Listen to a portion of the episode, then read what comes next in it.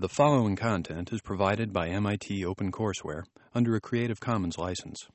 Additional information about our license and MIT OpenCourseWare in general is available at ocw.mit.edu.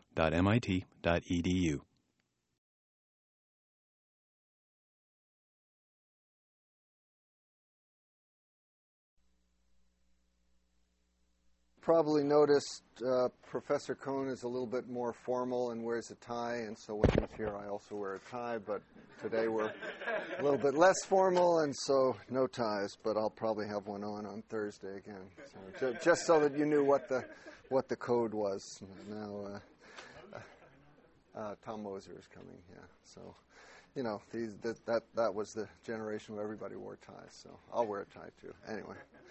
Um, Okay, uh, but despite the fact that we're a little bit more informal, uh, that doesn't imply any intellectual informality.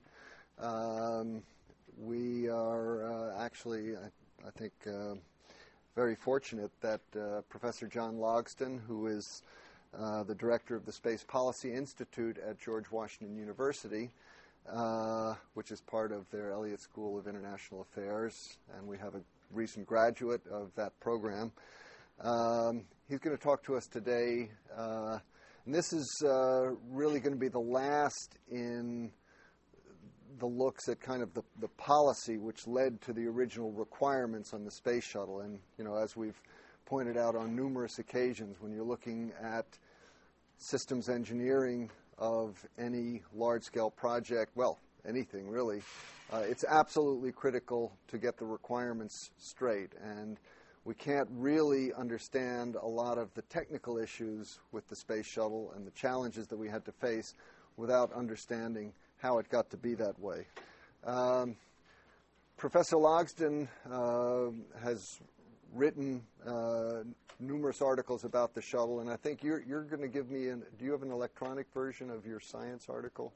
You don't. I'll, we'll have to dig that up. I'll, we'll give you. Uh, um, a version of that. But before that, actually, uh, I guess the the uh, the work where where he really uh, achieved a, a national uh, uh, recognition was.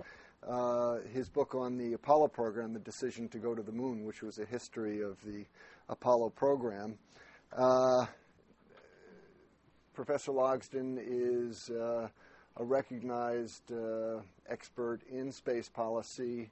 You will see numerous articles by him in Space News, and he is often the first person who gets called by the New York Times or National Public Radio or one of the other media for comments uh, on various developments in space. And actually, depending on, on how the talk today goes on the, the shuttle in terms of time, if there is some time left over, uh, he's brought some information about the new exploration architecture, which uh, was just announced formally yesterday. And uh, given that we're setting out on another large space project where a lot of the same issues that we had to deal with about the shuttle uh, will also apply, I think it'd be interesting for people in the class to uh, to start following what's going on in this new uh, space system. So that's enough for me. John, I'll turn it over to you and uh, take it away. Good morning. um, what I'm going to do this morning is somewhat different from what you just announced, uh, uh, in the sense that, that I'm not going to talk about the political history of the shuttle requirements as much as the political history of the shuttle and how the requirements interacted with that political history. So maybe the, the same thing, but but I, I am not a technical person and and get. Well, you have a bachelor's degree I have a ba- yes. A well hidden fact. Yeah, al- almost before next Tuesday is the 100th anniversary of the publication of the uh, equation E equals mc squared. And my degree in physics is almost before that. Uh, not quite. Um, okay. Uh, one of the things we've been doing at George Washington University seemingly forever, and close to it, it started in 1990, is a uh, project to collect the uh, uh, seminal documents that define the evolution of the U.S. space program. There are now six volumes of this size printed. We're on seven, and there's one more to follow uh, called Exploring the Unknown. Jeff thinks uh, that it's in your library. I'm going to try to get an electronic version of, of what I'll just talk about in a moment uh, to put on your class uh, uh, website. Uh, the, the, volume four, which is Dr. Hoffman has at his home, not in his office, uh, deals with access to space, and one section of volume four deals with the shuttle.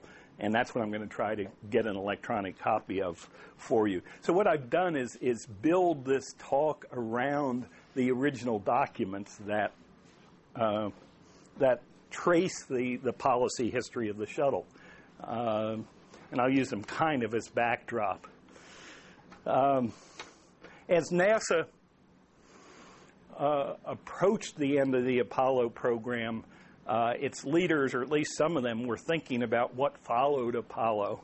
And at that time, the head of, of uh, I'll say manned space flight, and apologize for the gender specific language, but uh, that indeed was what the it was the Office of Manned Spaceflight in the late 60s. Its head was was a very creative character named George Mueller, um, who uh, is still active. He's one of the founders and, and, moving spirits in a thing called Kistler Aerospace that wants to provide uh, alternative commercial uh, access to space.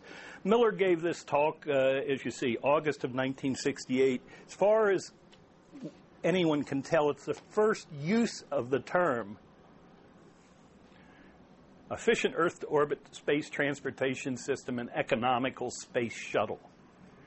Uh, Mueller's concept of the shuttle, which had a lot of influence in one uh, strain of its development, was rather uh, uh grandiose in character. Uh, uh, especially the notion that the shuttle would operate in a mode similar to large commercial air transports and work in and out of major airports. Uh, um, uh, landing would be completely automated with prime dependence on spacecraft guidance, with ground control backup. Uh, uh, and then he, this is a long talk. It's in it's in the book I just mentioned, but uh, then you know he says basic design could be applied to point-to-point transport.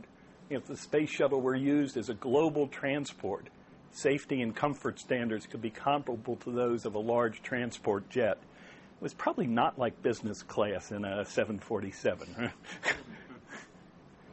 maybe like the Concorde. But that's certainly what they were talking about with the National Aerospace plane. That, I mean, if you can if you can develop a plane that can take off from a runway and fly into orbit, uh, and you remember when we talked about the rocket equation, uh, we tried to make it clear why this is such a difficult thing to do. But if you could do it, then you don't have to go all the way to orbit. You can just go halfway to orbit and land in Tokyo after you take off from London or New York. Right. So you know, in this this uh, kind of, of holy grail reduction in cost by two orders of magnitude.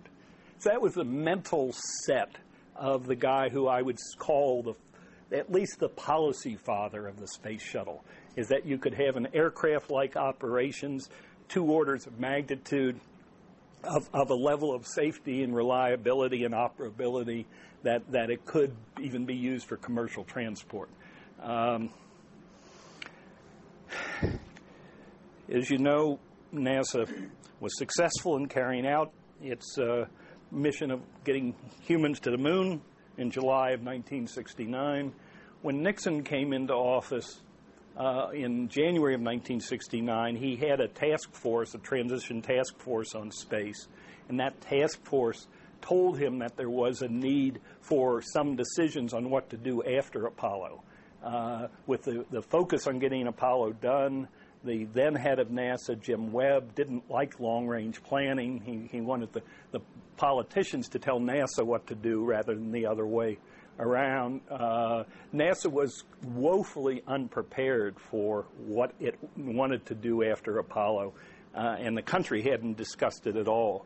Nixon appointed a uh, so called Space Task Force, Space Task Group, uh, and asked it for definitive recommendations on the post Apollo space program. That task group was chaired by the vice president, who traditionally has had the space portfolio uh, in, in, in most administrations. At that time was a well-known space expert named Spiro Agnew. You're all too young for that to even be a joke. Uh, he was later caught taking bribes in the White House and, and resigned in shame. He was a, a, a typical Maryland politician, which means corrupt.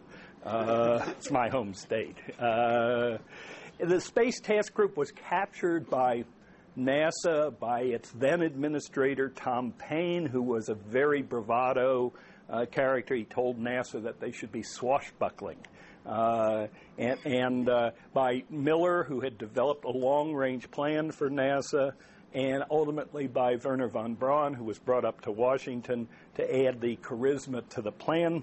Uh, the report that was submitted by the Space Task Group to the White House two months after Apollo 11 had these recommendations for. Okay for what NASA should do. This was what NASA really wanted to do. Mars, starting in 1981, 100 person, 100 man space base in the mid 80s. Uh, the one, the program that was recommended uh, ultimately was Program 2, which had Mars in 86, and you see these comparative uh, accomplishments. And in here was an Earth to orbit space shuttle for some time between 75 and 77. That's where the shuttle entered into national policy, was in Nixon's reaction, or in, in the country's reaction to NASA's post Apollo proposal. Again, just to give you a sense of this kind of thinking at that point.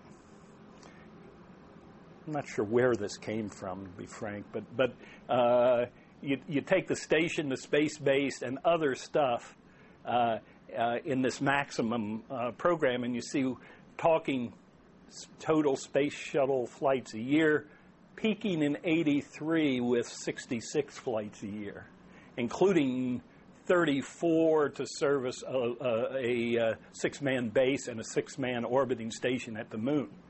So these truly grandiose ideas of what might be done. I don't think it was ever clear why you had to go to the moon every other week in order to maintain a six man base either. Uh, no, I think it was not every other week. Uh, it, it, was. 30, I, I, I, think it, it, was three month three month rotations yeah. of, of, of, a crew. But they've got um, 30, 40 flights a year, maybe logistics flights. I don't know. Logistics, and you're doing two things. You've got a six person station in orbit around the moon, and, and why I don't know, uh, and, and, a six-person base. The architecture that was announced yesterday culminates in the build-up of a four or more person uh, lunar base, uh, with a passing mention that, oh yeah, someday we might go to Mars. Uh, by the way, uh, uh, you know, if anybody has comments or questions, interrupt me. Otherwise, I'll just drone on. Yeah, Larry was the, to what extent was the space station's existence important for the shuttle back in the 70s? It was the reason for its existence. At this point, the, the reason to have a space shuttle was to take crew and supplies to the station. Period. Uh, at least in, in the core NASA planners' ideas. You had people like Mueller who left the agency in September of 69 with these very grandiose ideas. He was succeeded by Dale Myers, who I understand has already talked to you. And Myers was, was very instrumental in, in the negotiations that led ultimately to, to the uh, decision to go forward with the uh, station. Uh, I remember the first time I heard the word space shuttle. Uh, as Jeff said, I've been uh, at this a long time. I finished the book, The Decision to Go to the Moon, published by MIT Press, uh, but out of print. Uh, in in uh, late 1968, we tried to market it as a paperback, you know, put a rocket and a girl on the cover and the inside story of why Kennedy sent us to the moon. Didn't work. It had footnotes and all because it was a PhD dissertation. Uh, uh, and and you know, talking to an audience like this, you they understand what a PhD dissertation looks like. Um, I, I went down to attend my first launch, which was Apollo 11, and for some reason they hadn't rented a car, so I was figuring on hitching a ride uh, from Orlando to to Cocoa Beach, and the person that I ended up driving to was a man named Leroy Day. Did you know Roy Day? Roy was at that time running the Phase A studies of the space shuttle. Uh, and, and he told me what he was doing. I said, that's the first time I'd heard of the concept. Uh, see, I don't know where this came from, but it is the kind of thinking of the need uh, for this. So, to go to your point, Larry, when NASA first presented its post Apollo plans to the Congress in the spring of 1970, the program was called Station Shuttle and they were coupled at the hip. Uh, and, and, and so it was, uh, it was the integral justification from the NASA side. Although people like Dale Myers were already negotiating with their counterparts in the Department of Defense for potential military use uh, of the system. Although almost clearly this is before any military involvement or really commercial involvement came in because there's when you look, there's only two unmanned satellites per year. Yeah, well, and those are, and those are uh, I mean, this is the manifest to implement this. Right. right. Uh, that was purely a NASA. Yes, yes. Uh, there was not much consideration of other users of the shuttle at this point because this was enough to justify uh, the investment in a new vehicle. Uh, I mean, again, the, the logic it was that you could put these big uh, things in space, like space stations, but the logistics costs would drive you crazy if you were doing it with expendables. And so it, the only way to, to operate a, a, a, permanent outpost in orbit or beyond was, was to have reusability in the supply system, in the transportation systems. That was, in, in essence, the number one requirement. Unfor- well, I don't know whether it was unfortunate, but in reality, the Nixon administration was not having any of this. Nixon made a statement in response to the Space Task Group report. As you see, March of 1970, so it took him six months to re- respond to the report. Meanwhile, NASA's budget was getting chopped to pieces. But uh, it was essentially a fundamental 180 degree change in policy from Apollo. You know, Apollo was separate leaps requiring a massive concentration of energy. Space must take its, their proper place within a rigorous system of national priorities, must be planned in conjunction with all the other undertakings. In other words, space has to be compared in its priority to all the other demands on the federal budget. And at least for the Nixon administration, but in reality for every administration since, the answer has been essentially the same. I mean, when Kennedy made his speech saying we should go to the moon in 1961, the NASA budget jumped 89% the first year, 101% the second year, 38% the third year, and it's like a roller coaster that gets to the top of the first hill, and the program has been living on that momentum ever since and you came down that hill very quickly. So that you see by the 73 or 74, NASA was down below one, uh, this value is percent of the federal budget. So it's kind of a constant measure. As the budget goes up, NASA gets essentially the same share of the federal budget, about seven tenths or eight tenths of 1%, and has gotten that share for 35 years. Uh, and this, I would say, is a the way the democratic political system makes policy choice is through budget allocations. And if you have the same budget allocation essentially for 35 years, uh, I would say that's where space ranks in the uh, scheme of national priorities according to the political leadership in the White House and Congress just to flip ahead to 2004, one of these fundamental promises, uh, premises in the Bush vision for space exploration is that uh, NASA will stay at this level of expenditures. Uh, and that everything that you want to do, going back to the moon, eventually to Mars, has to be within that budget envelope, uh, which means you have to design the, to that. The, the fundamental systems engineering triad we've talked about on several occasions cost, schedule, performance.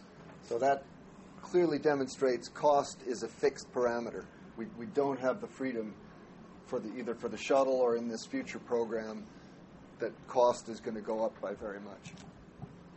Just uh, in case anybody asks what these two blips are, this one is the replacement of Challenger after the 1986 shuttle accident. It's a one-time cost of, the, of, of building another orbiter. And this was Bush 41 if you may remember or know, uh, announced uh, a, a uh, space exploration initiative on the 20th anniversary of Apollo, and he provided uh, uh, an increase in budget resources to carry out that initiative, which, uh, when Bill Clinton was elected, quickly got undone, and, and you see the result in the past few years. Um, so that in a sense, that decision that space had to be planned in the context of all other uh, priorities has had multiple impacts over 30, 35 years. First thing is NASA's never accepted it and has always tried to do more than it has resources. Uh, and and we uh, what, one of the things Jeff didn't say was that I was a member of the Columbia Accident Investigation Board after the last accident. One of the things we said in our report was that NASA had for too many years been trying to do too much with too little, and it created uh, uh, the kinds of stresses in the organization that led to some of the organizational sloppiness that that uh, was a, at least a contributing factor in in the uh, Columbia accident. Um, it told NASA that it could not pursue in the 70s a post Apollo program that was anywhere near its ambitions. And so NASA had to reinvent its program uh, from what it had proposed in 1969. Uh, and by the end of 1970, this is how budgets get done. Uh, this is a letter from the then head of NASA, Jim Fletcher, transmitting NASA's recommendations for the next year's budget. This, this happened last Monday, September the 12th this year. NASA submitted its formal budget proposal to the White House. Uh, every year that, starts the process. Uh, um, well, you can read all this rhetoric later.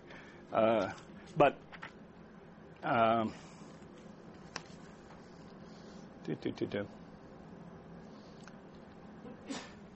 NASA had decided that the key element in the program for the 70s was not the space station by now, but the space shuttle. It supports the last four of the president's six objectives, um, these four. And reflecting that decision, NASA announced we have made a major decision to defer development of a space station to a later time and to orient the space station studies towards modular systems that could be launched as well as serviced by the space shuttle.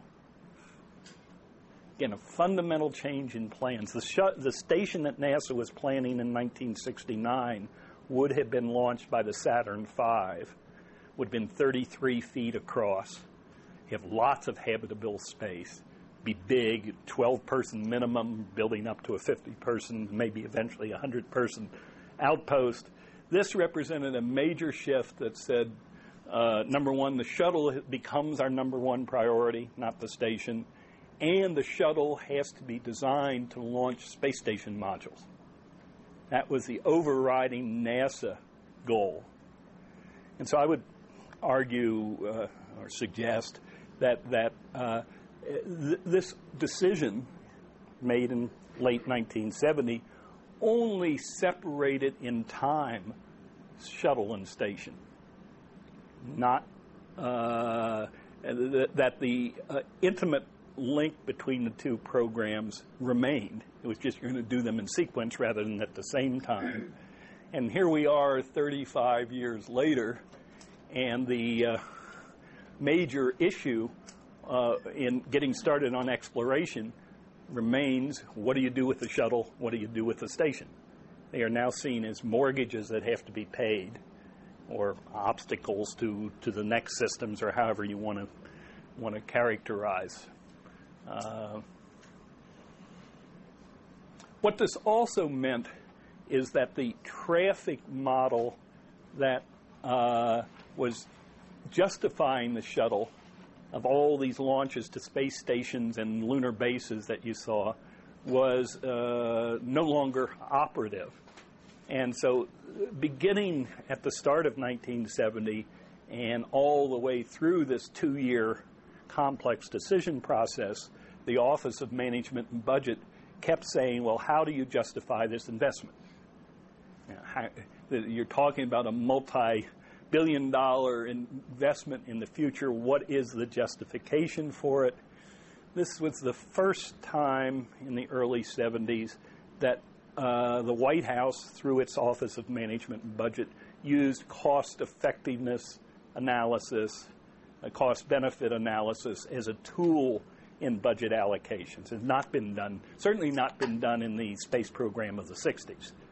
But uh, uh, OMB insisted that NASA show an economic justification for this um, investment.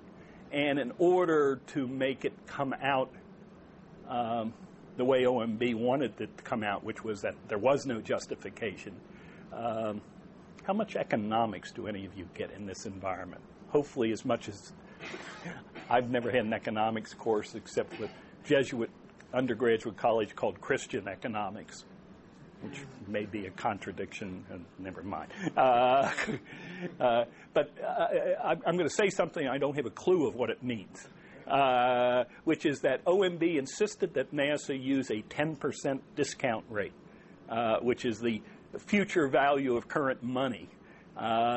And, and, and that's much higher than the discount rate applied to many other investments because this was a long-term and risky investment. Uh, and, and so that meant that the economic justification for the shuttle had to be very strong. Uh, and, and, and throughout this process, say there was this constant pressure on one hand to justify the shuttle economically. The only way that that could be done absent a space station or an ambitious NASA program, was finding other users. And this goes back to your comment earlier. NASA became not just a, a kind of suitor of the military as a user of the shuttle, but the economic justification for going ahead with the shuttle became totally dependent on the military will, willingness uh, to, uh, to use the vehicle. And military is a euphemism. Uh, many of the payloads that were being discussed there were pay- intelligence payloads operated by the organization called the National Reconnaissance Office, which at that time the existence of the National Reconnaissance Office itself was classified. So you could not say NRO satellites. You can say it now. Uh, NRO was de- its existence was declassified in 1992, but at that point was all called Air Force or DoD satellites, many of which, including uh, the, the most demanding, uh, were, were uh, uh, intelligence satellites. Um, so it, the primary determinant of the size of the shuttle's payload bay was the width was the ability to launch space station modules. Uh, Professor Young may be able to comment. Uh, if I understand it right, the kind of human factor studies at the time said that people would be unwilling to live in tubes less than 14 feet across for long durations. And so the shuttle had to be able to accommodate uh, a 14 foot wide module. Uh, the length could be adjusted. But the military payloads, think Hubble. Think Hubble pointed down rather than pointed up. Uh, and that, I think there's been enough discussion of it that I'm not revealing classified material. Uh, that uh, though the, the reconnaissance equivalent of Hubble was the next generation reconnaissance satellite, and that was basically 55 feet long. And so the, the decision uh, was that you needed a payload bay 60 feet long in order to capture many military and reconnaissance payloads. And that was a determinant of the size of the payload bay, which again drove the size of the, of the uh, shuttle. Um, the other military requirement was the desire, well, there were two. One was a desire to be able to go into polar orbit, which meant a West Coast launch site. You can't launch into polar orbit from Cape Canaveral Air Force Station or Kennedy Space Center without flying over Boston. Uh, actually, I guess you'd launch south, so flying over Miami and Cuba, which is for range safety is not a great idea. If you launch from Vandenberg Air Force Base out in California, you've got several thousands of miles of open ocean in front of you. The other was a, a, a kind of the Air Force was in a nice position here because it could make up any requirements it wanted uh, and impose. We actually, we, we've talked about the cross range. Okay, you've So- talked about it. All right. Yeah. So that's where the cross range came from. It was, was, was the, and so you've talked about cross range leading to delta wings, leading to heavier orbiter because of more thermal protection. That's, but it was all of that came from the requirement of uh, getting the Department of Defense to say they would use the shuttle as a way of justifying to the economists the, the large upfront investment.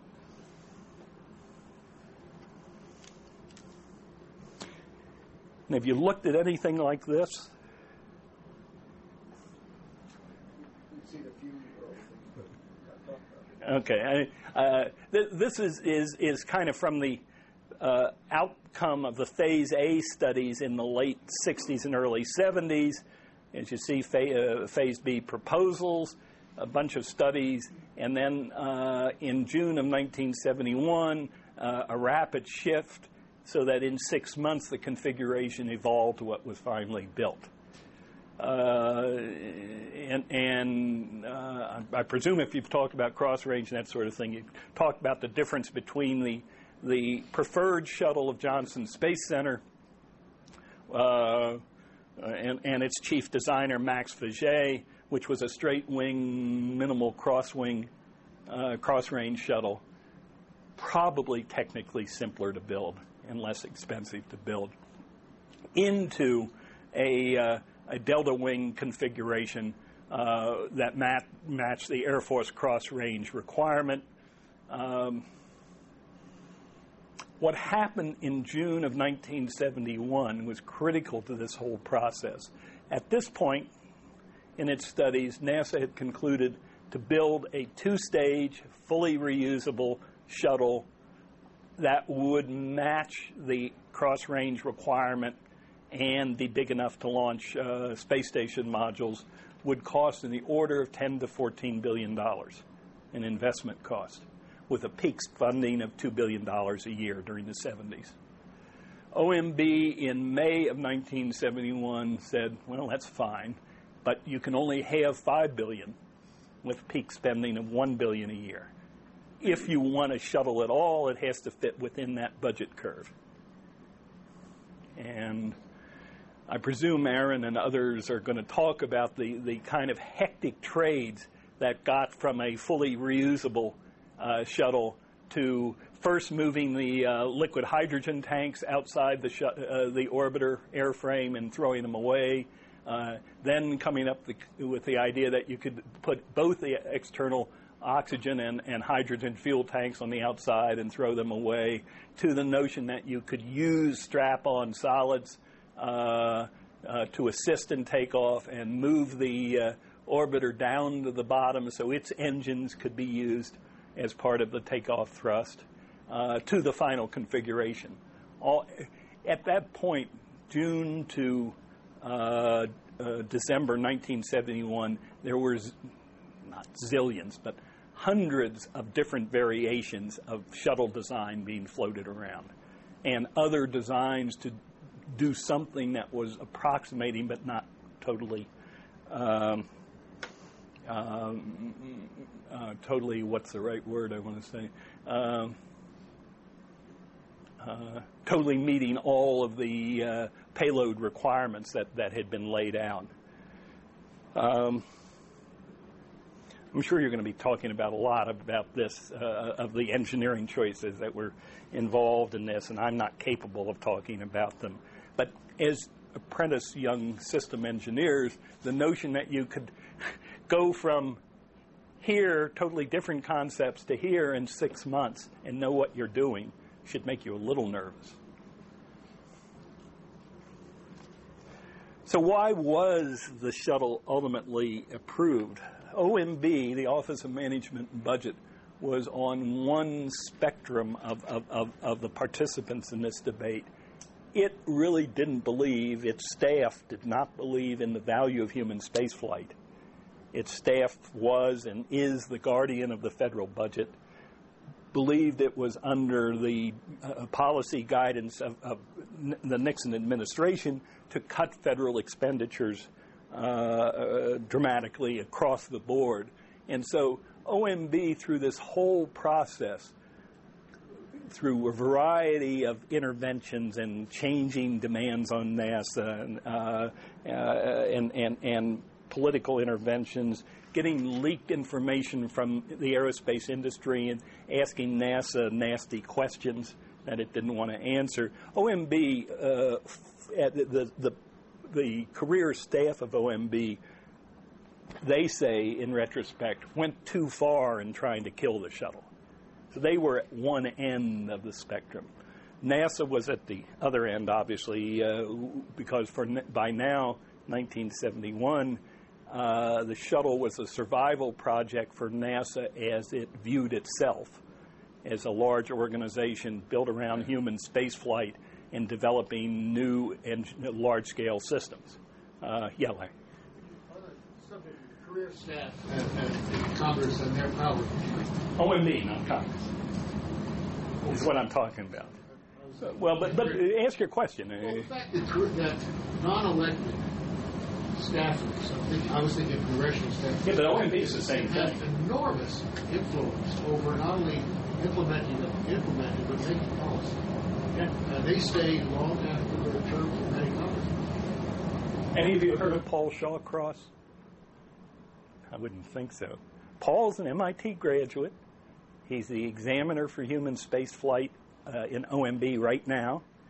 Uh, he did a, a TPP master's up here 10 years ago or so. And he is leading the fight to ground the shuttle. Now, nobody knows his name unless you're inside the beltway and, and, and, and play that. I mean, one of the one of the comments, one of the things I, I'll say, Larry, in reaction to where you were going, is at least the career staff in the on the Hill are relatively accessible. So if you're in uh, an aerospace industry operative, you know who they are and you can talk to them. Uh, particularly back in this period, 35 years ago, the OMB staff operated under a cloak of anonymity, weren't open to uh, talking to industry people. It's, it's, changed a lot over the years, and we're able to operate behind a, cl- wall of secrecy uh, and, and, and push their agenda into national policy. Uh, it is my belief uh, after I mean, starting my 40th year in Washington.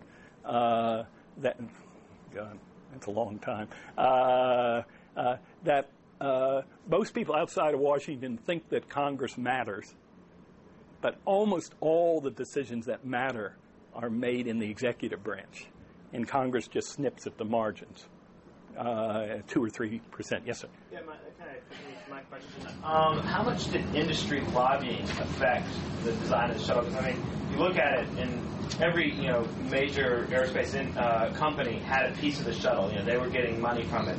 Um, I assume they also were probably lobbying their, their you know senators for places like you know Stennis, Space Center. You know, well, there wasn't a Stennis Space Center, but uh, uh, I mean, how, how much did industry? Well, if if you look at this a little, they all of industry had study contracts.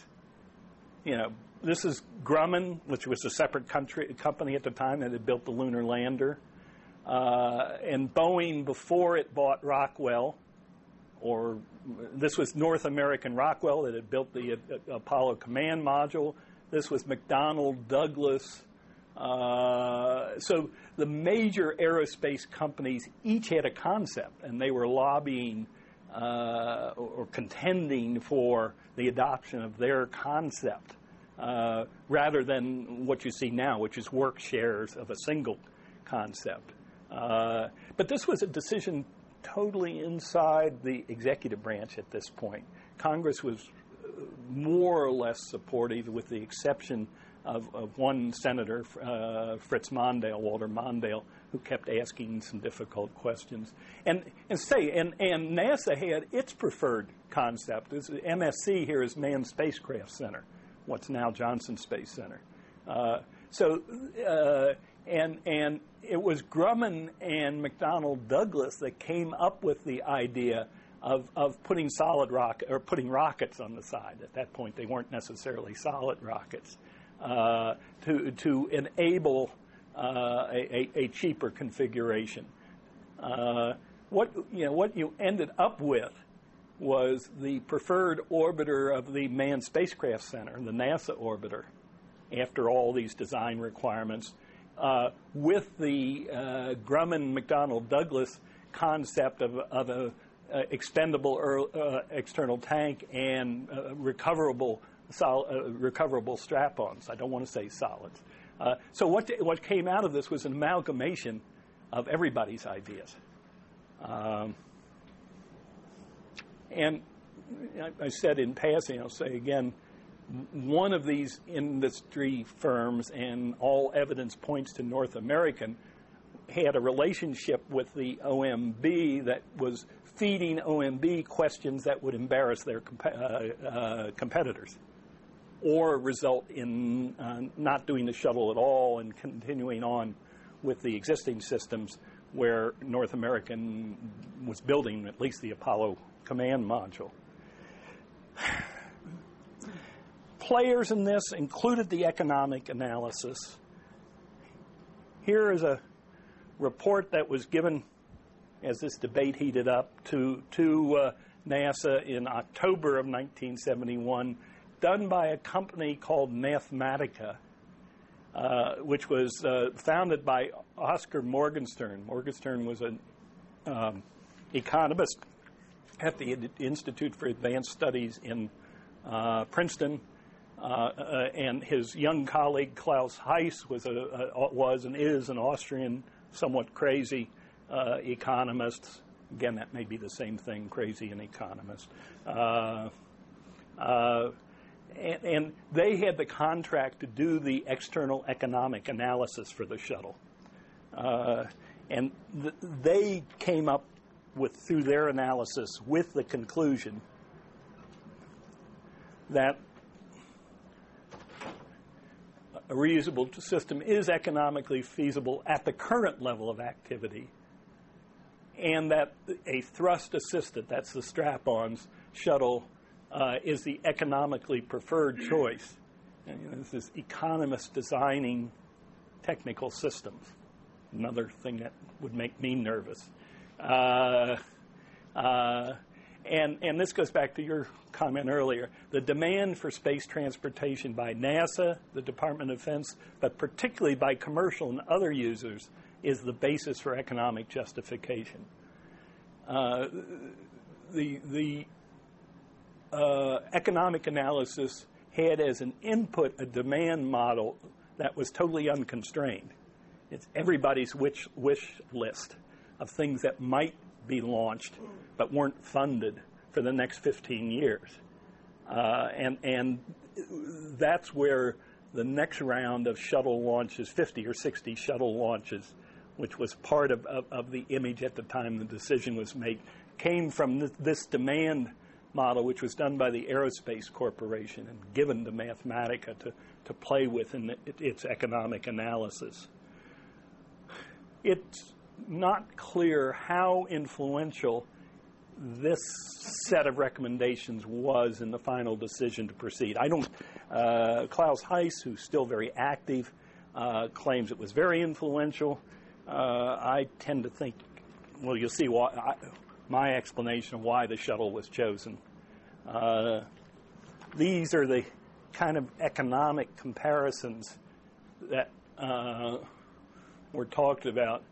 Uh, the the launch vehicle uh, uh, investment costs, non-recurrent, were clearly much greater for the new shuttle system, uh, but the recurring costs of operations were much less uh, than using the current system. What is that? Uh, almost six billion dollars. this is 514 space shuttle flights over a 12-year or 11-year period. 11, I guess. So that's uh, what about 48 or 49 flights a year uh, was the model that was being used at this time. It, it always, no, but it, it, always interests me when people do modeling like that.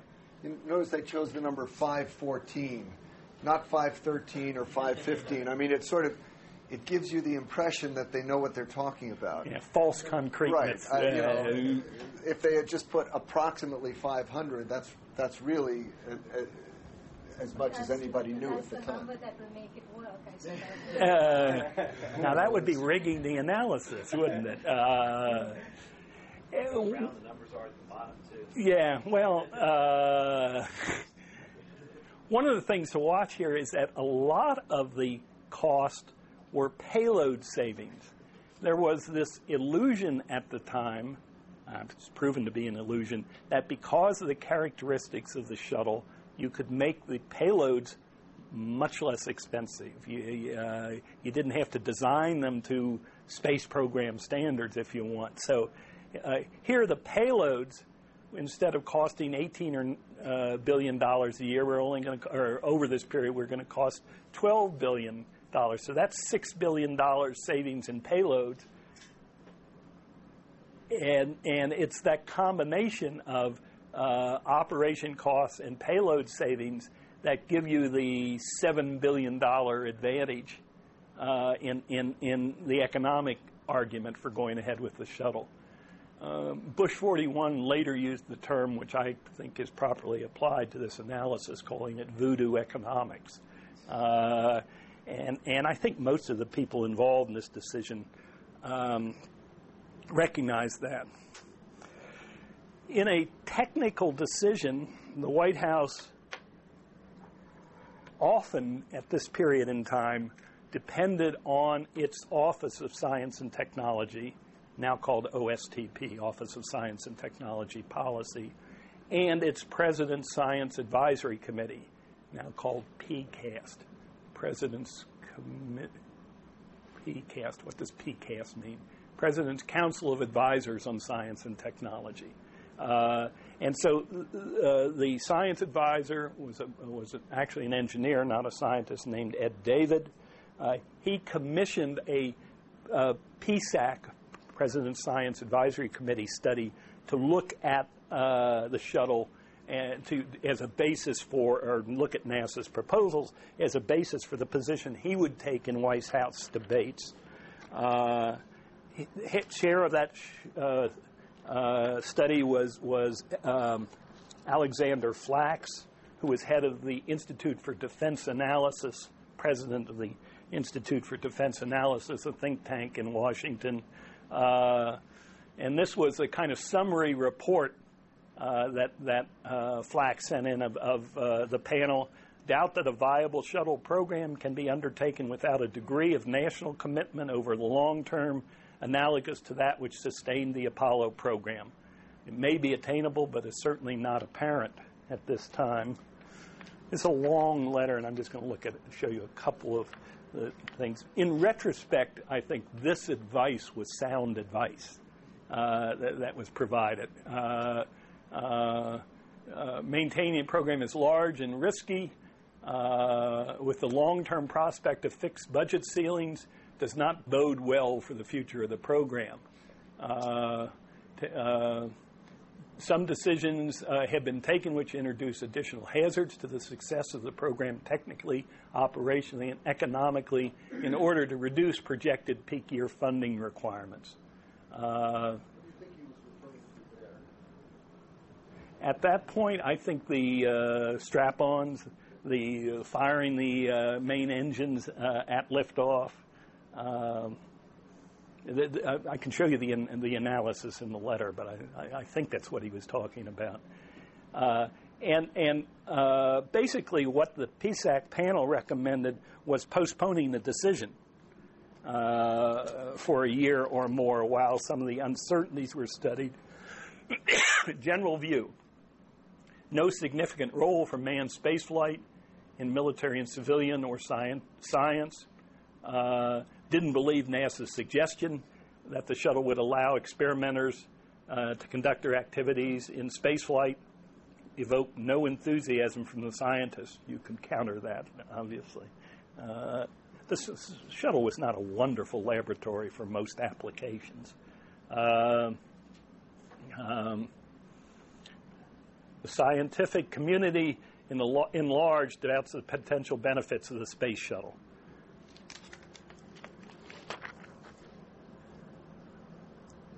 Uh, manned spaceflight uh, should be considered uh, contributions in terms of national prestige, international cooperation, exploration, uh, and uh, unforeseen future needs.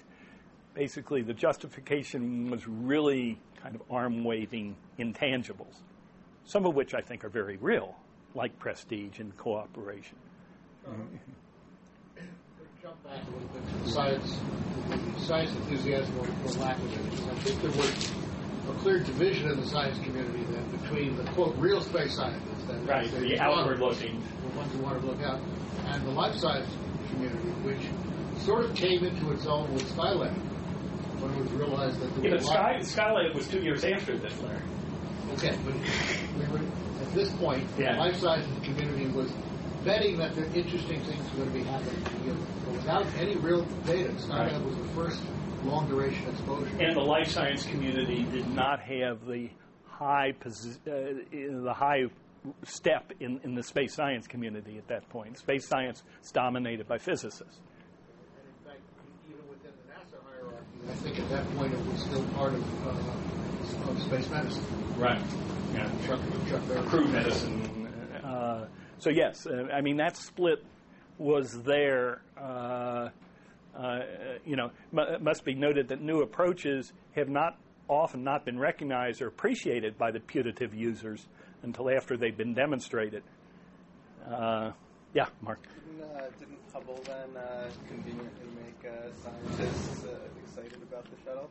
Some, but again, only after uh, we don't want to talk about why.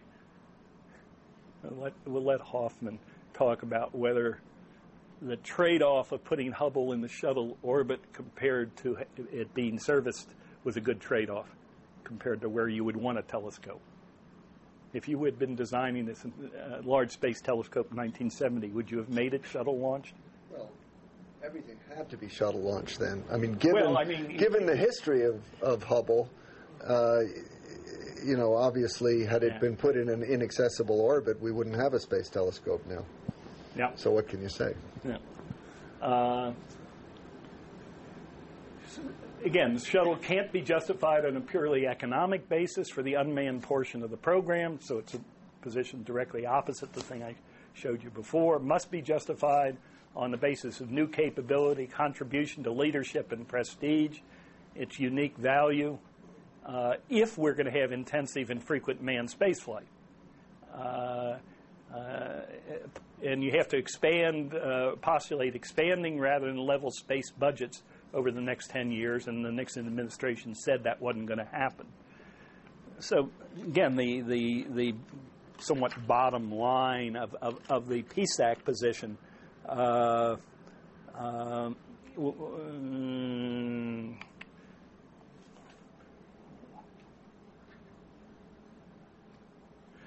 uh, led the conclusion that if you had to make a choice in 1971, you had two choices either proceed with the shuttle program now or soon, or drop manned spaceflight after Skylab. And, and nobody likes binomial choices like that. but in a large degree, that was the consideration uh, or the, the, the, mental set as this debate came to the ahead uh, towards the end of 1971 actually, that, that brings in, into sharp relief. Remember the comment that Professor Cohen made when we, he was talking about, you know, what should a systems engineer do when presented with requirements that you're not really happy with and don't know if you can meet. Uh, but on the other hand, recognizing as they came to that basically if they didn't build the shuttle that was being specified, they probably were going to end up with nothing at all. And I think what what John just showed was, uh, you know, justification that that in fact was the political environment at the time. That, you know, it wasn't the shuttle or something else. It was the shuttle or nothing. Well, except at the end, people like PSAC and, and, and OMB kept suggesting alternatives. This was a, a, a chart drawn, drawn in November of 71 by George Low, who was the deputy NASA administrator and kind of the technical strength in this thing, showing the investment cost versus the, uh, uh, this is in billions, this is in millions, the cost of operations uh, for various things. The two stage fully reusable, $10 billion investment, low operating costs. The baseline 15 by 60 foot payload bay could be done, he's saying eight, within three weeks it was five uh, billion. Uh, a phase development. Develop a simpler one first, uh, and then a more complex orbiter later, uh, with with the large payload bay uh, and and and uh, various uh, uh, rocket assists. developing a smaller one, smaller payload, smaller bay, or developing a Titan III launched glider sort of thing. And the argument was, was in this curve, it made sense to pick something along this line, on the knee and the curve, on, on, on, on that basis. Um, NASA made its last best case in a memo to the White House. Uh, the end of this is dated November the 22nd. Uh, shows up on the top. Look at these reasonings. This is really NASA's best case. Number one, the U.S. has to stay in the human spaceflight business. That is, you know, that's not subject to analysis. That's either a, that's a belief, uh, and NASA ar- uh, uh, argued that uh, this should be uh, um, a, a, policy premise that the United States had to have humans in space, and the shuttle is the only meaningful new manned space program. The operative word there is new. You could have kept launching Apollo capsules and, and, and, and Saturn 1Bs or something. Uh, Saturn 5 had been canceled by then. Shuttle is the necessary next step for science applications, military, position in uh, international competition and cooperation. The cost and complexity is one half of what it was six months ago. Again, as engineers, that statement ought to be very nervous that in six months you can cut cost and complexity in half. Uh, and uh, starting the shuttle now will have a significant positive effect in aerospace employment. Not starting will be a serious blow to both the morale and health of the aerospace industry. Let me talk about that last one. Those, those I think were NASA's five best reasons for going ahead. And employment impact was one of them. This is an undated memorandum uh, from somebody within OMB. Peter Flanigan was Nixon's top person right at the intersection of policy and politics who was overseeing the space program. Uh, and and uh, Flanigan had asked for impact of the shuttle on the aerospace industry. And this is what came back. Uh, what's the program? Uh, here's the additional employment impact on the engine program, Space Shuttle uh, uh, main engine. Uh, not very much in early 70. This should be is 71, but in 72, fairly significant employment impacts in either California or Florida. And on the airframe,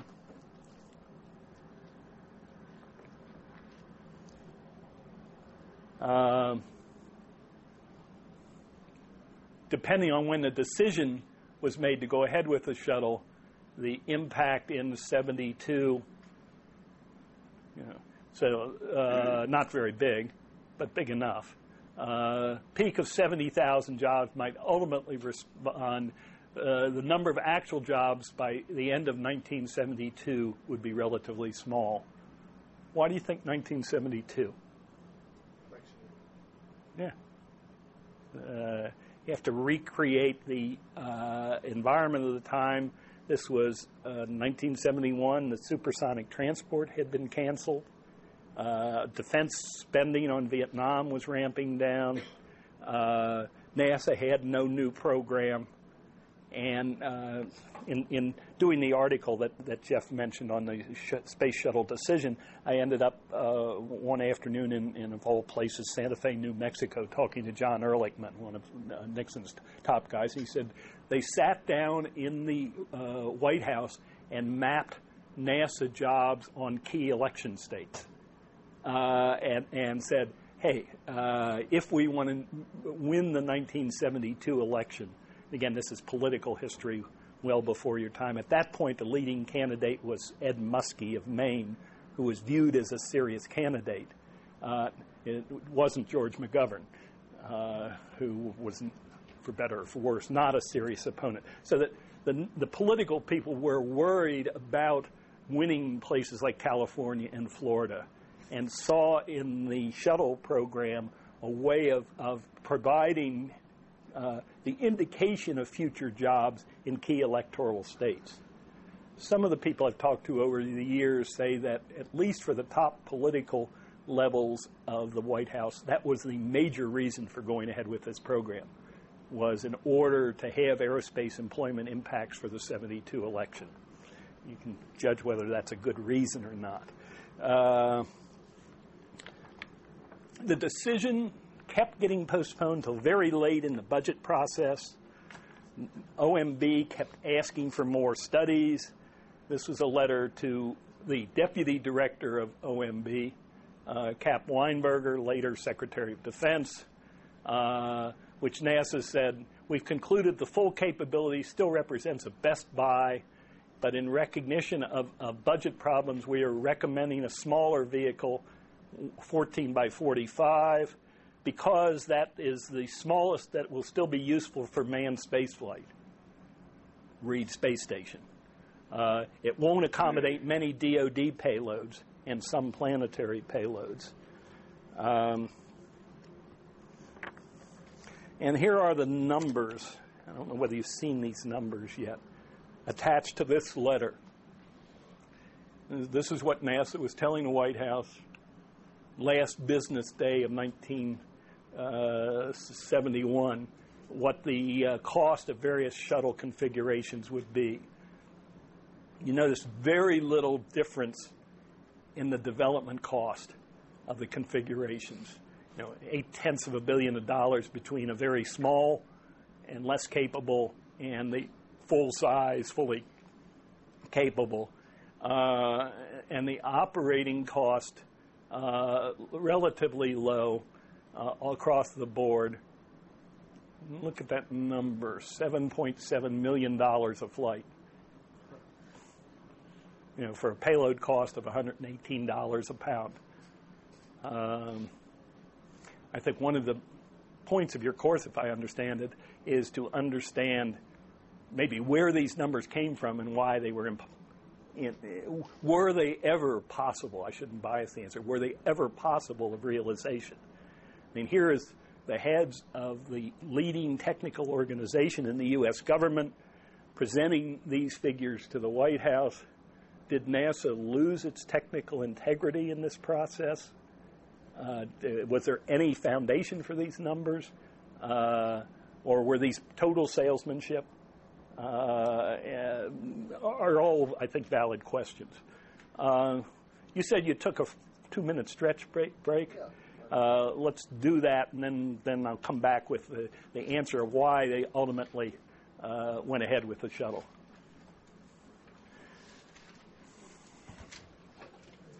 It does look like we'll have time to do this.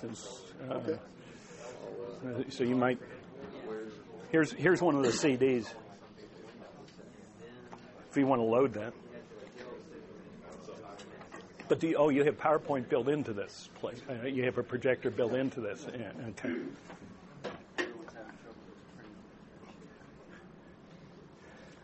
I'm going to argue that the decision to go ahead with the shuttle was made before all of this last six months of uh, or so of 1971 back and forth uh, when it uh, uh, occurred.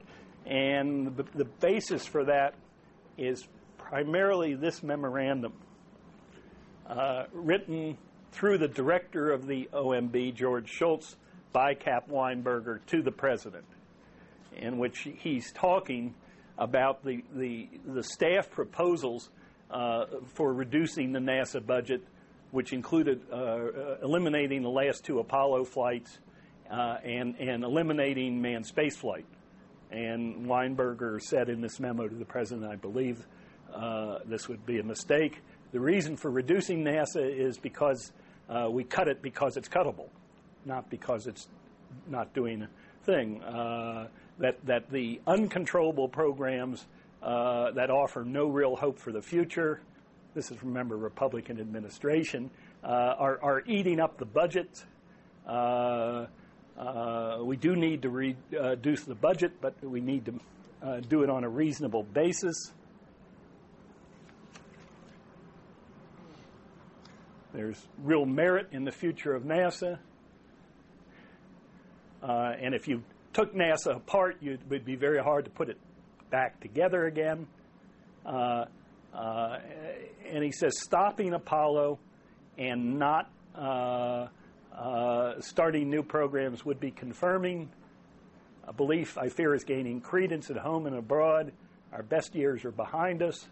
We are turning inward, reducing our defense commitments, and voluntarily starting to give up our superpower status and our desire to maintain our world superiority. America should be able to afford something besides increased welfare. Notice the underlining. And this came back with a handwritten note. I agree with Cap. That's Nixon. Uh, in my view, the decision was made with that, with those four words. Uh, yeah. Out of ignorance, who's Weinberger? Weinberger at that time was the number two person in the Office of Ma- Management and Budget. Longtime California associate of Nixon, became Secretary of Defense under Reagan. So uh, who he is is, in a sense, irrelevant, except he was in, he was a political appointee with uh, and a trusted associate of the president, uh, and and basically he was telling uh, uh Nixon that it, it, it, that that the reason for continuing the space program was image. I mean, if again, read those words because they're interesting words. Not having a strong space program would confirm our, uh, our lack of desire to maintain our world superiority.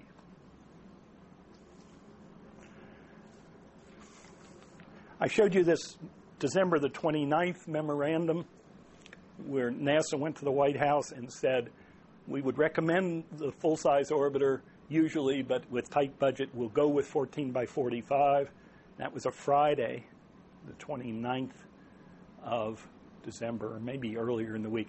Anyway, over that weekend, New Year's weekend, 71, 72, somehow, somewhere, uh, Nixon and his inner circle decided to approve the shuttle and approve the full size shuttle. Uh, they decided if we're going to approve it, we might as well approve the one that NASA thinks is best. Uh, and and uh, there was a meeting scheduled between NASA leadership uh, and, and the president in the San Clemente on January the 5th. Um, this is written by George Low. For a historian, Dr. Low was wonderful. He dictated his notes every week on the events of the week and then backed it up with the documents. Uh, so, you know, that's like a treasure load for somebody that's trying to write the history uh, of this. Met for 40 minutes. Here's what the president had to say. We should not hesitate to mention the military applications, routine operations, quick reaction times, uh, uh, solar power satellites. Uh, these kinds of things tend to happen more quickly than we expect. Nuclear waste disposal. He liked the fact that ordinary people would be able to fly in the shuttle. Uh, uh, preserve the skills of the people in the aerospace industry. In summary, President, we do not know of the things the shuttle will be able to do. It will open up entirely new fields. Um, did we think it was a good investment? We, the two, top two leaders of NASA. It's not a $7 billion toy. Uh, but he indicated even if it were not a good investment, we would have to do it anyway because spaceflight is here to stay. Men are flying in space now and will continue to fly in space, and we'd best be part of it, which was essentially what Weinberger had said six months earlier. And I, it, to me, that link, uh, and in, in doing research in this area, I've talked both Weinberger and Ehrlichman and others around it. It's that link of human spaceflight to a national image of the United States, plus the employment impacts in the 72 election that were the fundamental reasons for going ahead with the shuttle. You may make a judgment that those aren't great reasons, but there they were. Just finally, uh, the decision was made saying January 3rd we would develop a shuttle with a, the big shuttle and the only or major open issue was whether to use a liquid or solid strap on. Uh, and that was studied for three months. Uh,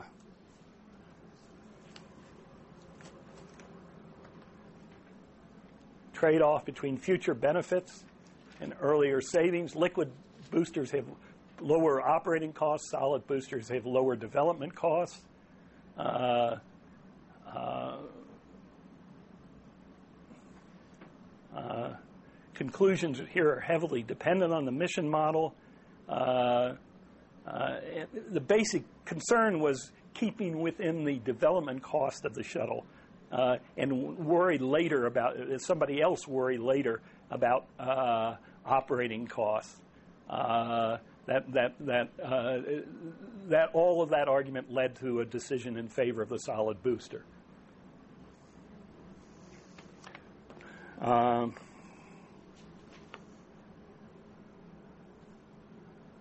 the rest of this is is uh, kind of irrelevant to that.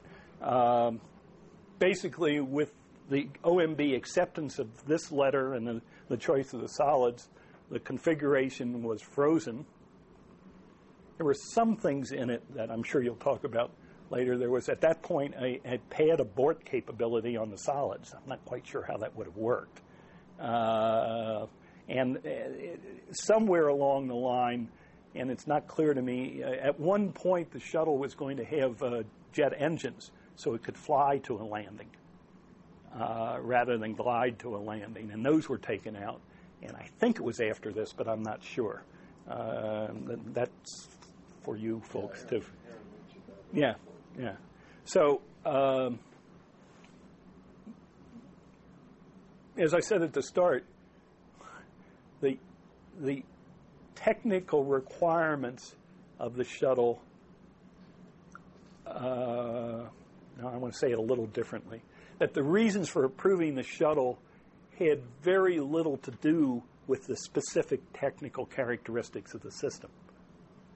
Uh, if it was, if, if, if my argument that the main reasons were national prestige, national image, aerospace employment, rather than the actual performance characteristics of a particular configuration, as long as uh, the shuttle could be developed uh, within a, a $5 billion, billion dollar year peak funding uh, profile, uh, and, and as long as the shuttle could do things for the Department of Defense that made it useful to uh, both civilian and military users.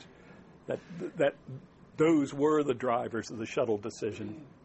And the, the technology was derivative of that uh, rather than the other way around. That presented challenges, as I'm sure uh, Aaron Cohen or Jeff have talked about, uh, of, of, developing thermal protection, developing a main engine, uh, developing a, a, a vehicle that could operate in multiple flight regimes. But those were secondary to the decision, policy decision, that the country should go ahead with this capability.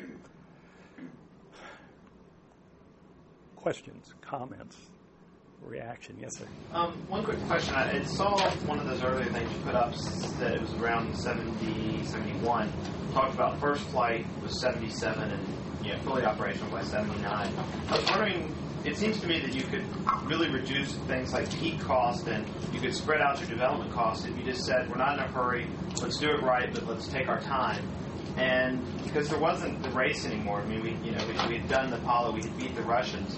And I was wondering, you know, why, what kind of time constraints played into this, why they were trying to finish by the late 70s. I why think, not say, let's launch in mid 80s? Uh, well, it ties into the current situation rather nicely in the sense that, that it, there is, that was then, and I think is now, a perception that an extended gap in uh, U.S. human spaceflight is not ex- politically acceptable. And at that point, at the end of 71, the only human spaceflight missions uh, on the books were three flights to the Skylab space station in 1973. The thing that followed that, uh, the Apollo Soyuz test project, what had not yet been agreed on. Uh, that wasn't agreed till May of 72. So there would have been from 73 to whatever future date in a gap in um, uh, Americans flying to space. And I think the general sense so that was that that was not acceptable. Also, you had a, a, a, a workforce issue uh, of, maintaining the uh, workforce with something to do uh, at at Johnson by then, not yet Johnson, but Manned Spacecraft Center, uh, Marshall Space Flight Center, and Kennedy, and so you you needed a relatively uh, rapid development program so that you didn't dis, either disassemble the teams and have to reassemble them later. Uh, and the same for the capability inside the industry. So I, I, uh, this, this was a program that was paced within a, a, bud, uh, a budget ceiling to make full use of the space industrial base um, in, a, in a reasonable time frame. I think that's where I would why I would say that. I mean, the, the dates were set on the basis this is the earliest we can do it on this budget profile. Yes, sir. The uh, so the, the decision to go for uh, for solids instead of liquids for the for the uh, boosters was uh, was you know the development cost as opposed to the operating cost. And now in this new uh, this new architecture, the plan is to use the uh, the solid rocket booster Griffin said yesterday. It's like the uh, um, something like it's proven to be the most reliable uh, launcher ever developed, or something. That's like true. You've launched 228 of them with one failure. So, Which, yeah, yeah, no, I, I, I agree, but uh, but at the same time, if the idea then, if it went, if they went for solid, to reduce development costs and sacrificing operating costs is sticking with solid with solids in the same configuration now, kind of repeating the same the same well possible mistake. Well, I don't know whether it was first you may you seem to assume that going with solids in the first place was a mistake. that that that uh, that that a liquid strap-on solution would have been a better solution.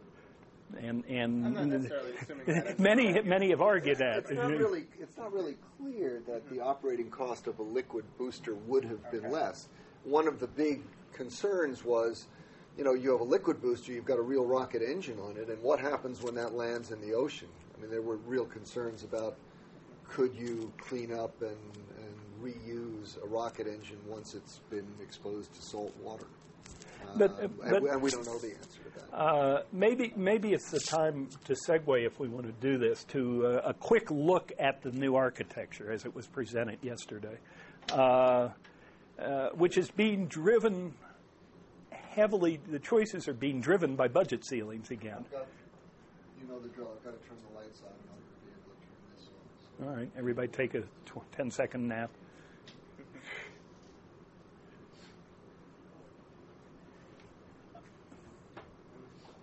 You know, an interesting question mark is, is whether you would be making the same choices now if you weren't constrained by budget. Uh, once again, No, I, I didn't. I didn't mean to assume that the uh, that liquid would be better than Yeah. solid. Just the observation that, of the basis that the decision was made on. come on, at MIT, your systems would This work. switch Should is on in the back of it. Uh, it looks like it's not. Because you can't turn it on. Right there. Yeah, that one. Is that on now?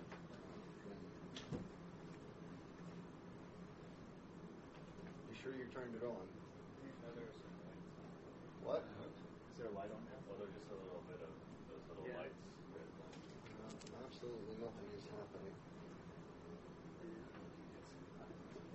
This is ridiculous. It What? So there's a green line just Ah, here. it just came on. All right. Yep. It- It'll take a while to uh, yeah, warm up. but, uh, there we go. there we go.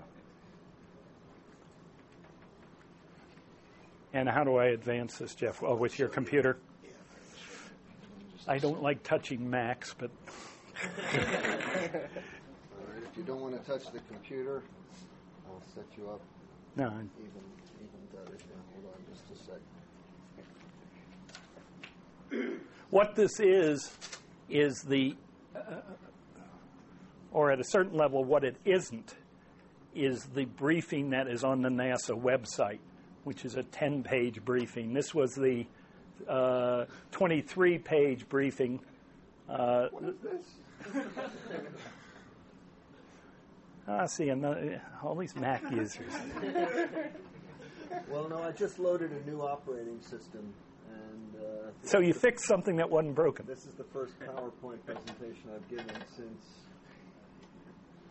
Press the key immediately to the right of the shift What? I like the tuxedo.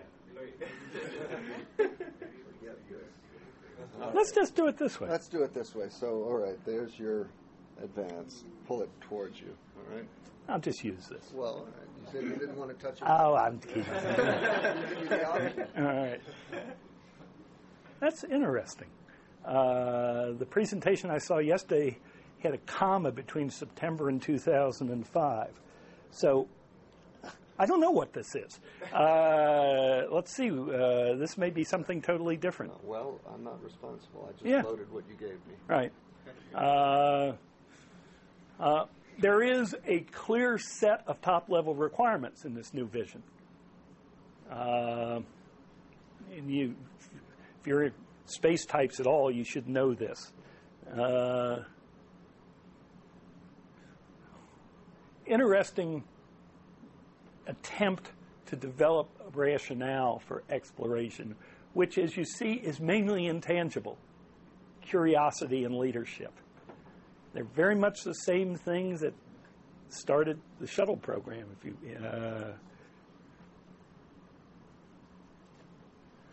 uh, um, this is the about the only mention of Mars in the whole presentation.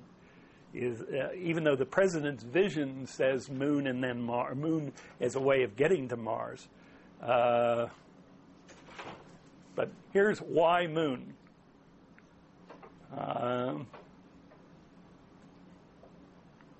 and you're developing technologies that you're going to use downstream, and in particular, um,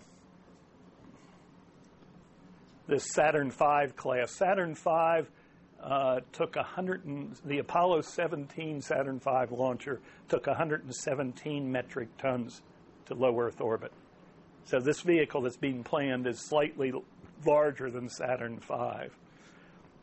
One of the few areas of technological innovation in this system is a new engine uh, uh, which uses liquid methane uh, rather than liquid hydrogen as a fuel. Uh, why? Maybe I ask the class why. Why would you be interested in liquid methane? Yeah.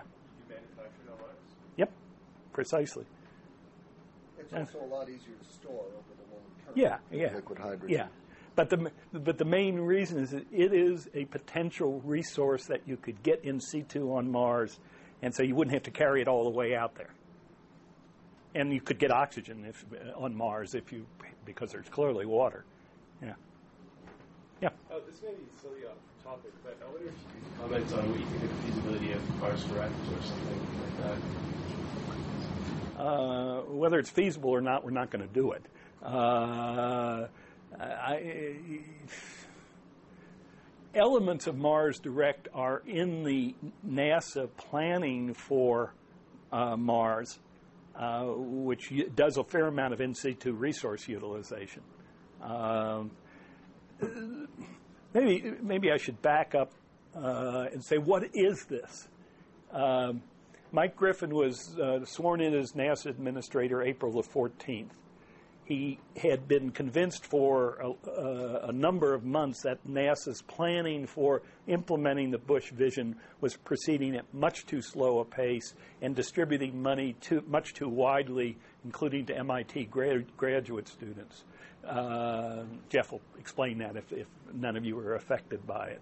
Um, uh, and so he ordered on April the 29th a so called 60 day exploration architecture study uh, to devi- uh, develop a specific architecture for g- getting uh, humans onto the surface of the moon. And this is the result. That architecture was basically finished by the end of July, and it's taken six weeks to get White House permission to release it. And so it was formally released yesterday. It was mainly because there were two reasons because the, the senior people in the White House were on vacation in August, as we all know. Uh, and, and the, so the OMB staff could sit and snip at this and say, well, you can put all this stuff down, but where is the money to carry it out? Uh, you have to show it, show the business case that you can actually do this with the budget that's allocated, uh, and it takes a little uh, prestidigitation, I think, to, to do that. Uh, so th- this is this is what NASA's now said is its architecture for the next step in fulfilling our destiny as explorers. Uh, safe, accelerated, accelerated in the sense that when Griffin got there, the schedule for the first crewed flight of the CEV Crew Exploration Vehicle was 2014, uh, and he wanted to close and the shuttle hard date to retire it in 2010. Um, um, and he wanted to close that gap. Uh, and, and thought that it might be possible to have the CEV as early as 2011. It's turning out it's not, probably not going to happen. Uh, why is this just not Apollo over again, sending people back to the moon? Here are the arguments for crew, uh, all crew on, on the moon.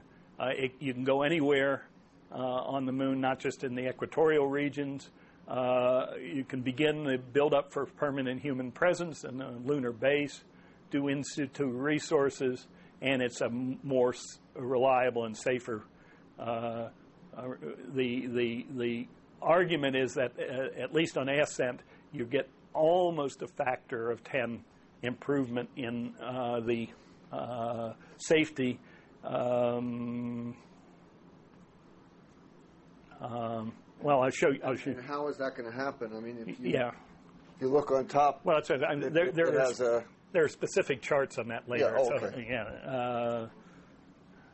Uh, um, although this has been being desi- system is being designed from getting to the moon backwards, it can also uh, be used for the International Space Station uh, if we continue with the space station. Uh, what are we going to do on the moon? Learn to operate away from Earth, do science, learn how to use uh, local resources, uh, uh, develop a, one mission at a time, uh, lunar uh, a lunar base, and uh, develop uh, techniques for the eventual uh, uh, human missions to Mars. So there's another Mars mention. Uh, a science group picked a bunch of places that were interesting. I believe this was primarily a drill because going in, NASA knew that its preferred site was the Shackelford crater uh, at the south pole of the moon. Why? Uh, Shackleton, pardon me. Because uh, of the possibility of water ice, which would be a very valuable resource for in situ utilization. Uh, and uh, you know, e- each mission will go to the same place and begin to uh, leave on on the uh, surface the elements of a long duration uh, base. How is this going to be done? Uh, it's first you're going to have this heavy lifter uh, launch the Earth departure stage and the lunar lander. Then you're going to have the smaller rocket launch the crew exploration vehicle. They're going to rendezvous in Earth orbit, uh, fire up the departure stage, and, and head off to the moon, uh, arrive in low lunar orbit, and then the lander will separate and come down to the moon. So, this is the lunar orbit rendezvous method that was used for Apollo, plus an Earth orbit rendezvous uh, step. Uh, work on the moon, come back and rendezvous with the CEV, uh, come back, uh, ablative, probably ablative heat shield for what is hoped to be a land landing uh, in western United States, in Oregon, Nevada, or California. Uh, so you don't have to deploy the fleet the uh, the hope, but it, it, it, it's what the contractors will confirm is that most of the CEV will be able to be reused up to 10 times uh, by replacing just the heat shield. That's again, that's the hope. That, that is not put in as a requirement, which is important. It's a desire. It's a desire, yeah, because they don't know they can do it. Um, the baseline design is four crew to the moon. The thing can actually carry six people, either six people to space station early on, or six people to a Mars transit spaceship downstream. Uh, uh, it can also be used uh, uh if you take the crew accommodations out as either a pressurized uh, uh, cargo module going to space station and bringing stuff back from the space station. It provides downmass capability, which, which is, is missing after the shuttle goes away. Yeah, the, Apollo capsule was 3.9 meters across. This is 5.5 meters, 32 degree uh, slope on the capsule. Uh, so you get, uh, it's a much larger capsule with hopefully better characteristics. NASA's calling the bluff of the commercial industry. It will issue shortly a request for a proposal with a half a billion dollars behind it that says you demonstrate, you, the commercial sector, demonstrate the ability to have cargo or maybe even crew delivered to the, to the space station and uh, we'll buy those services. We won't use CEV. But in case you can't demonstrate it, the CEV will be able to be a, a space station transport and crew rescue ve- vehicle. Uh, I don't think anybody believes that that uh, in the relevant time frame, anybody in NASA believes in the relevant time frame, the private sector is going to develop crew transport to an acceptable level of reliability, maybe cargo. Um, this is National Space Transportation Policy was issued last January that, that uh, said that there should be full utilization of the evolved expendable launch vehicles, Delta IV and Atlas V. Uh, and that caused a problem because NASA said, well, for our purposes, we're going to build something else. And part of the price of that is, is uh, NASA agreement uh, to use primarily Delta IVs and, and Atlas Vs for its robotic missions. Problem with that is those things are expensive, a lot more expensive than Delta IIs. And how where does that give uh, leave people like Elon Musk and space exploration and privately developed launch systems?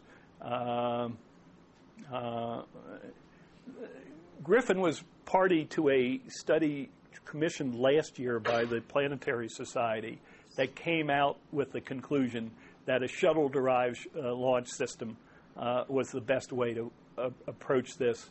Uh, this study examined that system, shuttle derived, and lo- a number of possible alternatives and came up with this conclusion. So, this is the so called stick. Uh, the first stage is the current solid rocket booster on the shuttle four segment solid rocket. There's a new upper stage, uh, which powered by some version one space shuttle main engine, liquid hydrogen oxygen fuel, uh, a capsule on top with a, a, service module and an escape tower. Now you can say, why is it safer? Uh, it, it, it's because uh, the crew is above any debris. Uh, and if something bad happens in the first couple of minutes with the solid, you've got an escape system to pull the crew away from it. And so NASA's probability, probabilistic risk assessments say that, that this is a much safer system. You want to comment on that? Well, I mean, the, the probabilistic, probabilistic risk assessment, uh, it, I think, is fairly obvious. If you're uh, escape system has a 90% probability of working, then you have cut down whatever the, the reliability of, of the main rocket, you've just increased your survival probability by a factor of 10 if the rocket blows up. Now, if you listen to some of the stories that, that Professor Cohen has, uh, has uh, alluded to, and we'll probably talk more about that, there were some serious questions in Apollo about how well uh, the ejection rocket would work throughout the uh, the flight regime, and he said everybody always breathed a sigh of relief uh, when the ejection rocket was jettisoned, you know, in, in the course of, of the launch. But nevertheless, uh, there was uh, we we've never used it in the U.S. space program, but there was one example uh, in of a Russian Soyuz, which uh, they did have a, a pad abort, and uh, and they were the crew was pulled off the pad by the uh, ejection rocket at a very high G load. Yeah, like 15 Gs or so, but they survived. Uh, and went on to fly again. You want to comment on the comparison of that to your level of confidence on return to launch site aborts on the shuttle? Well, um, which was never done. Thank it, heaven. It has never been done. The uh, we'll, we'll, we'll actually talk about the uh, some of the abort schemes for the shuttle in, in more detail, and, and uh, I, I, think I'll leave it okay. for that. It's uh, but there there's no question. The only way to survive in the shuttle is for the shuttle itself to survive. So we we now have the, the capability either of returning the shuttle to the launch pad and and landing, uh, or going across the ocean. But uh, it, if you can't quite get back for a landing, we do now have the capability of. Uh, I showed you the pictures of the escape pole. You can you can actually bail out of the shuttle now, but it has to be under controlled flight. I mean, it's it's definitely there, there's no system of just extracting you out of the uh, out I mean, the, the whole logic is that this is Yeah. uh, claimed to be an order of magnitude safer for the crew on ascent. Well, I think the, the other point is that the, the solid booster uh, by itself is more reliable. You don't have, you know, right now for the shuttle to have a safe launch, you have to have both solid rocket boosters work plus all of the three main engines. So you've got a lot more failure points. This is a simpler system, so only one solid booster, and then the second stage is, is your liquid uh, rocket. So there there are a lot fewer things to go wrong. Plus the the whole aerodynamics is much simpler because it's a simple stack formation. So I think, you know, just from a uh, an aerospace design point of view, it is a a simpler Apparently, there a, were some con- some concerns because this thing was so tall of bending and and that sort of thing. Yeah, I mean, that's something they'll have to deal with. But Yeah. we've we've launched tall, skinny rockets before, and I, I suspect they'll they'll be able to figure out how to do that. The heavy lift is uh, uh, built around a uh, something derived from the space shuttle external tank, with five versions of a throwaway version of the space shuttle main engine, uh, plus two five-segment solid rockets. So it's adding one more segment uh, to to the uh, uh, uh, to the existing booster. The upper stage will be powered by one or two derivatives of the J2 engine used for the upper stages of the Saturn V. Uh, so this is pretty retro system. Uh, but it was a good engine, and Yeah, I mean, the other thing to, to mention when you talk about some people had suggested uh, using five segment solids for the crew launch vehicle. I mean, one, one of the other things when you talk about reliability is, as, as John said, we've, we've had now 228 launches of the solid rocket boosters. And one of the great things about the recovery is not, not just the economic impact of being able to recover and reuse the solid booster, but you get to examine how it performed, and that makes a huge difference in terms of flying safely because you know if you look back at the history of the challenger accident we, we knew for many years that we had a problem with blow-by around the uh, around the o-ring seal.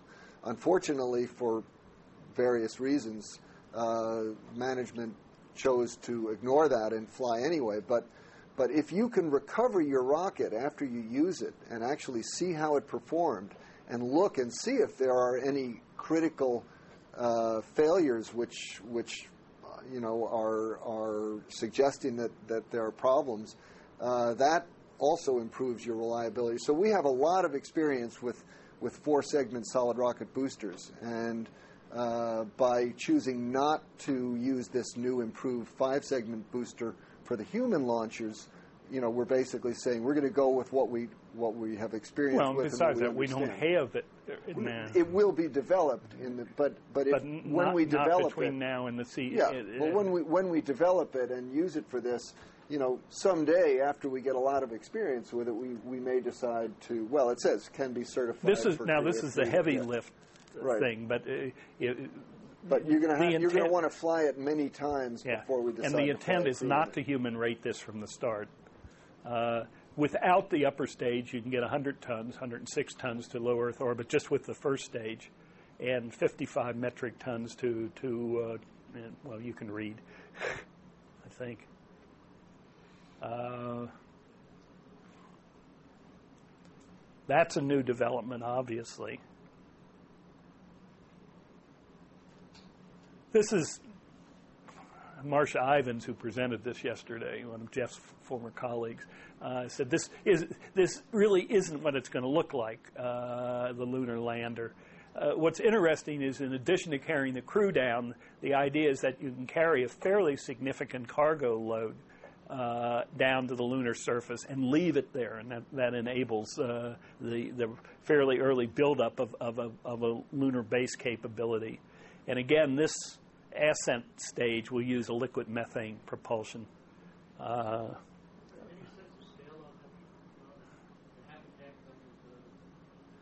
well, this is enough for four people, uh, so it's not super big.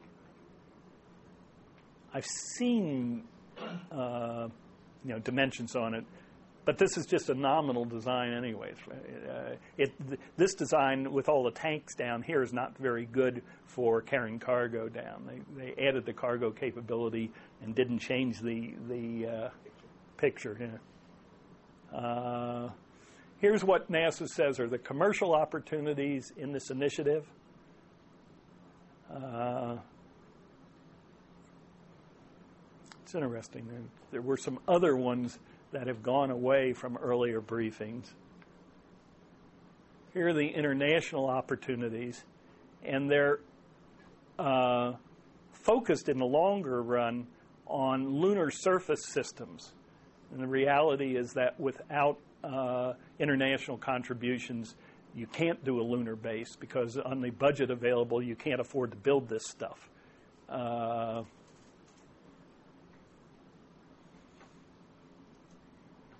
I'm looking at this hard for the first time. I saw a version of this in July, and there have been some significant changes. The July version said opportunities for non US astronauts going to the moon, and it's not here in this final briefing.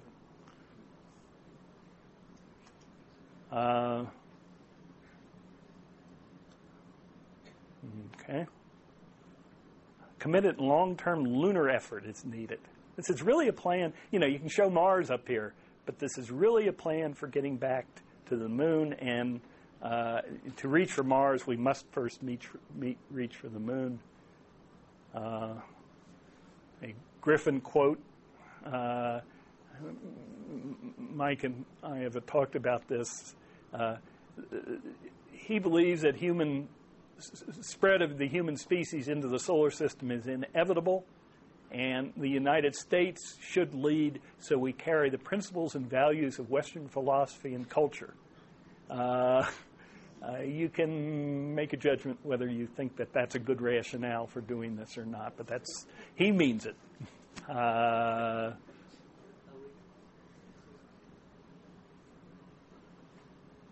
hmm.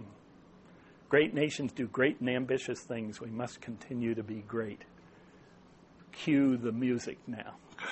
Uh, this is interesting. This was the presentation I was given yesterday, and it is different than the presentation that was presented to industry yesterday.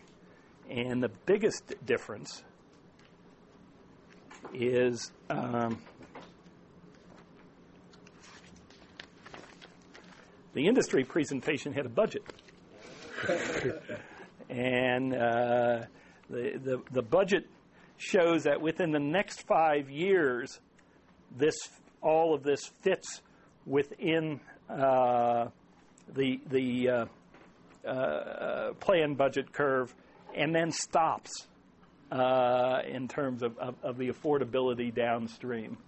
Um, and it also shows no Mars research and technology until fiscal 1917, and a fairly big wedge for Lunar Outpost, which uh, this is a U.S. only scenario.